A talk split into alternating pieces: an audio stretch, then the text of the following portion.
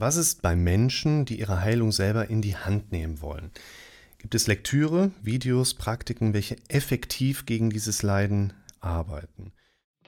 Willkommen zum Podcast für mentale Gesundheit, Zufriedenheit und Wohlbefinden. Ich habe natürlich gelernt, dass es nicht um die Bekämpfung der Symptome geht, also effektiv nicht gegen die Panikattacken arbeiten. Konfrontation mit der Angst habe ich in dieser Zeit schon bestimmt tausendmal hinter mir gehabt. Ich konnte mich am Anfang nicht einmal in ein Auto setzen, trotz dass ich eigentlich als Fahrlehrer arbeite. Also, wir haben eigentlich sogar die Notwendigkeit, dass die Menschen diese Thematik selber in die Hand nehmen müssen. Denn wir haben tatsächlich einerseits in Deutschland ein System, wo es heißt, innerhalb von drei Monaten muss ein Facharzttermin auch bei jemandem generierbar sein, der entsprechend jetzt auf der kopfproblematischen Ebene tätig ist. Aber die Realität sieht dann doch so aus, dass die typische Wartezeit beim kassenzugelassenen Psychotherapeuten zwischen 12 und 18 Monaten beträgt. Und ich jetzt schon relativ häufig von Betroffenen, die dann bei mir in der Praxis gelandet sind, gehört habe, ja, ich habe relativ schnell in so einem Versorgungszentrum nach sechs Wochen bereits einen Erstgesprächstermin bekommen. Der hat dann nur 20 Minuten gedauert und mir wurde gesagt, ich werde als Patient leider nicht aufgenommen, weil ich im vorhergehenden Fragebogen angekreuzt habe, dass ich Marihuana konsumiere und damit bin ich da raus. Hm. Gut, man kann sich das auch einfach machen seitens der Therapeuten. Bei den anderen habe ich dann gehört, ja, die haben dann das 20-minütige Gespräch gehabt und dann wurde dann gesagt, wir können Sie sehr gerne als Patient aufnehmen. Der nächste freie Therapieplatz ist dann in elf Monaten. Hm. Ganz großes Problem, diese Idee, dass Betroffene, Leidende zeitnah eine Unterstützung bekommen. Naja. Deshalb ja, sehe ich das auch. Entweder ganz wichtig an, dass sich die Leute bei jemandem wie mir melden. Ich kann nicht mit der gesetzlichen, ich darf nicht mit der gesetzlichen Krankenkasse abrechnen. Würde ich das dürfen, hätte ich einen Praxissitz, hätte ich einen oder einen kassenzugelassenen Praxissitz. Hätte ich einen kassenzugelassenen Praxissitz, würde ich den ganzen Tag irgendwelche blöden psychopathologischen Befunde in psychoanalytischer Natur schreiben müssen, würde meine Patientenstruktur nicht selber mitentscheiden dürfen, wen ich behandle und wen nicht. Und ich bin ja nicht ohne Grund in Privatpraxis tätig. Dafür geht das eben aber auch damit einher, dass ein entsprechendes Honorar anfällt. Und ich habe absolutes Verständnis dafür, dass sich das nicht jeder leisten kann oder jeder leisten möchte. Das ist ja auch eine der Ebenen, weshalb ich diese Videos hier anbiete, dass jemand da draußen als Betroffener für sich einfach so ein paar Handlungsmöglichkeiten aufgezeigt bekommt, an denen er sich relativ klar strukturiert orientieren kann. Denn ein Gespräch mit jemandem wie mir ist nicht wirklich qualitativ zu ersetzen. Die Werkzeuge, die wir in einem therapeutischen Gesprächsrahmen dann nachher ansetzen, sind aber genau die, die ich heute hier mit dir auch teile oder in den anderen Videos. Und insofern ein sehr guter Einblick einfach möglich ist in das, was sowieso passieren würde. Das heißt, die Grundvoraussetzung ist tatsächlich gegeben, dass jemand, der ein Problem hat, mehr oder weniger seine Sache selber in die Hand nehmen muss. Für deine Krankheit gibt es Ärzte, für deine Gesundheit bist du selbst verantwortlich. Was kann man machen? Die Menge an Literatur da draußen ist natürlich extrem groß. Aus meiner Sicht sind die meisten Ratgeber allerdings nicht geeignet, eine konsequente Veränderung des Lebens eines Menschen zu bringen aus der Natur der Sache heraus. So ein Buch kann ich halt weglegen, wenn es mir im ersten Moment nicht hilft und keiner geht hin und haut mir das Buch wieder ins Gesicht. Also ich lasse das Buch, was vielleicht durchaus positive Aspekte mitbringt, aber dann doch wieder links liegen und lebe mein Leben erstmal so weiter. Die meisten Probleme, die wir heute menschlich haben, sind ja gesellschaftlich auch getragen. Ich kann ja ungesund leben und kriege von meinem Arzt dann trotzdem ein Medikament gegen Bluthochdruck oder Metformin, um Diabetes 2 so ein bisschen einzustellen. Es ist ja mehr oder weniger sogar gesellschaftlich geduldet, dass wir gewisse Zivilisationskrankheiten, zu denen wir die Depression auch mehr und mehr zählen, ja auch einfach haben können.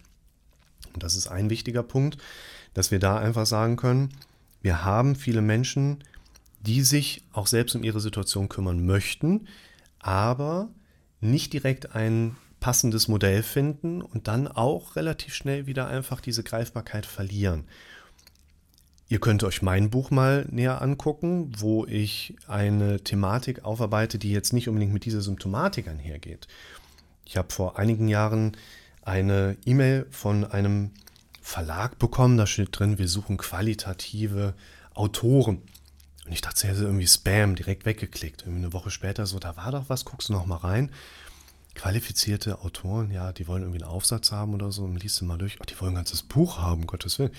Bis mit denen telefoniert, also ist der Humboldt Verlag auf mich zugekommen und hat gesagt, guten Tag, Herr Rick, wir haben Interesse, dass Sie als Autor für uns ein Thema aufbereiten. Umgang mit schwierigen Menschen, mehr Selbstwertgefühl. Und ich denke so, ach, weißt du, Umgang mit schwierigen Menschen ist eigentlich jetzt nicht so spannend, weil ich, wir sollten nicht lernen, mit Menschen umzugehen. Wir sollten ganz häufig eigentlich eher lernen, Menschen zu umgehen. Also gar nicht die Strategien versuchen da einzubinden, wie du mit schwierigen Menschen umgehen kannst. Das Buch hat jemand anderer auch geschrieben. Ist bestimmt auch ein ganz gutes Buch. Aber es ist nicht so mein Stil. Ich sage halt, wenn das hier keinen Sinn macht, dann bin ich halt so eher radikal weg. Und dieses Buch in zehn Schritten zu mehr Selbstwertgefühl beinhaltet ganz viele Dinge, die ich hier in diesen Dingen ja thematisiere, die ich in den Gesprächen einen Raum weitermache, die ich in vielen anderen Videos mit drin habe, wo die ganzen Videos ja letzten Endes auch erstmal zu entstanden sind. Und es geht in diesem Buch um das Thema Selbstwertgefühl, wo Strukturen letzten Endes vermittelt werden, die mit Ziele-Thematik ganz viel zu tun haben. Wie definiere ich Ziele? Wie plane ich Ziele? Wie manifestiere ich Ziele in meinem Leben? Ziele sollten bildhaft sein. Hinter jedem großen Gefühl steckt ein entsprechend großes Bild. Und im Grunde genommen ist mein Buch auch ein relativ guter Zieleratgeber, denn das, was dir letzten Endes dabei hilft, dass du wieder ein normales Leben leben kannst, ist ja letztlich das Ziel, woran du merken könntest, wieder ein normales Leben zu leben und Strategien zu definieren, um dorthin zu kommen. Also theoretisch kannst du auch mein Buch als Zieleratgeber interpretieren und hier auf diese Thematik anwenden, obwohl drauf steht halt Selbstwertgefühl. Wenn du Fragen dazu hast, schreib es in die Kommentare oder schreib mich direkt mal an. Ansonsten gibt es halt sehr viel Literatur, wo man als Autor ein Grundproblem hat, welches lautet, ich kenne den Leser nicht. Ich schreibe also ein Buch, um möglichst viele Menschen damit erreichen zu können, habe aber nie die Sicherheit, dass ich jemand Speziellen damit auch wirklich hundertprozentig abholen kann. Das liegt auch einfach in der Natur der Sache. Deshalb würde ich hier empfehlen, du kannst in mein Buch mal reingucken, du kannst in andere Bücher mal reingucken, die entsprechend einschlägige Titel haben. Wenn man nicht gut damit zurechtkommt, sollte man aber nicht vorschnell das wieder zur Seite legen, sondern sich wirklich so ein Stück weit mal bei der Stange halten und weiterlesen, weiter sich mit diesen Dingen beschäftigen, die dazu hochkommen. Und das würde ich dann erstmal empfehlen. Und Letzten Endes natürlich kann nichts eine gesprächstherapeutische Situation mit einem Fachmann wie mir oder vielen anderen sehr guten Kollegen ersetzen. Das muss man halt auch nochmal da drin sagen. Du musst ja nicht direkt 100 Stunden einplanen oder so eine Kurzzeittherapie, die bei der Krankenkasse trotzdem unter 25 Sitzungen läuft. Ich habe Leute drin, die kommen für vielleicht zwei oder drei Sitzungen. Ich habe sogar jetzt eine junge Dame gehabt, mit der habe ich anderthalb Stunden telefoniert und die fühlt sich soweit wieder arbeitsfähig, gesund und wohl ist natürlich mehr zu machen, ist mehr in der Vergangenheit passiert, was man aufarbeiten könnte. Aber es braucht meistens gar nicht viel, um eine erste Stabilisierung auch wieder da drin zu haben. Wichtig finde ich auch, ich habe es eben schon ein paar Mal angedeutet, diese Ebene des Konkretisierens ist mir immer ein ganz wichtiger Hintergrund. Wir Menschen neigen zum Beispiel auch dazu, unsere Erlebnisse in zusammenfassenden Beschreibungen darzustellen. Die zusammenfassende Beschreibung ist ja nur eine Zusammenfassung der Dinge, die man wirklich erlebt hat. Die Zusammenfassung hingegen, die hat man ja theoretisch nie erlebt. Deshalb hilft es jemandem wie mir, der berät, dann auch nicht, wenn die Leute sagen, ich habe halt das Problem, dass ich immer so viel Angst habe. Da müssen wir konkretisieren. Wenn jetzt jemand schreibt, dass die empfohlene Konfrontation mit den eigenen Ängsten schon tausendmal durchgeführt würde. Wichtig auch hier, wir neigen dazu, unsere eigenen Suggestionen mit am allermeisten zu glauben. Wenn ich mir selber suggestiere, ich habe schon tausendmal das gemacht, hat nicht funktioniert, dann stelle ich mir die nicht funktionale Ebene und dieses Scheitern, diese Kompetenzlosigkeit sehr stark vor Augen. Und das glaube ich dann auch. Und es wäre jetzt ein sehr großer Zufall, wenn diese Aussage, ich habe schon tausendmal probiert, wirklich exakt stimmen würde. Ich glaube, du weißt, was ich meine. Wir dürfen aufpassen, dass wir unsere eigenen Suggestionen am meisten glauben.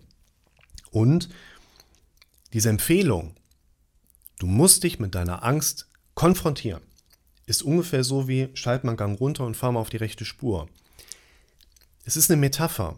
Da steckt meistens was ganz Gutes dahinter.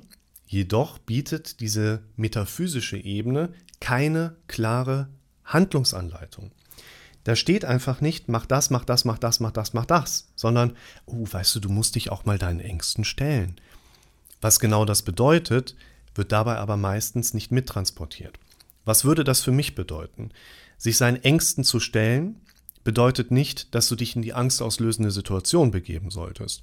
Sich den Ängsten zu stellen bedeutet für mich, erstmal zu verstehen, an welchen Punkten hier Denkprozesse da sind, auf die wir durch Bewertung oder bestimmte Verhaltensmuster dann mit Angst reagieren.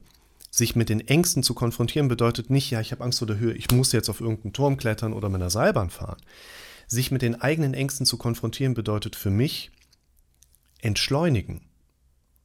An dem Punkt, wo das Problem auftritt, entschleunigen, um sich dann, dann, dann der Ebene, vielleicht auch mit etwas Mut und einem Begleiter, dieser angstauslösenden Ebene auch mal offen zu stellen, um sich selber auch mal durch dieses Entschleunigen mit der gebotenen Zeit der Frage zuzuwenden, wovor genau habe ich eigentlich Angst?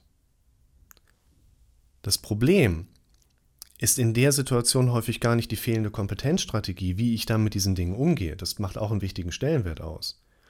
Das ursprüngliche Problem, wie eben angedeutet, entsteht in den meisten Fällen, weil ich aufgrund einer zu hohen Geschwindigkeit in der Problemdarstellung sofort versuche, das Problem direkt wegzuschieben. Ich darf Ängste nicht dulden, ich muss sie direkt wieder wegschieben. Die sind so unangenehm, ich muss möglichst schnell weg davon.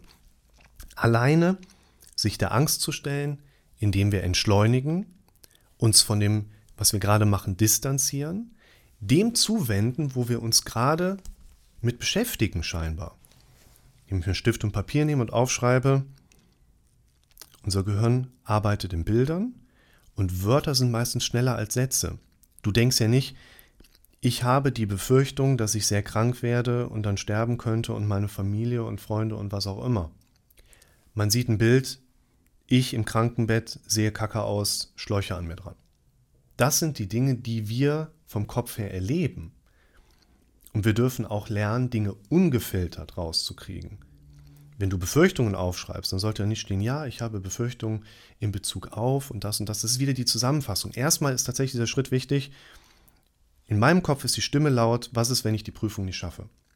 So konkret müssen wir uns diesen Dingen stellen. Also hier, es gibt ganz, ganz viele Dinge, um diese Frage abschließend zu beantworten, die man machen kann. Das Richtige würde ich jetzt nicht unbedingt eingrenzen wollen.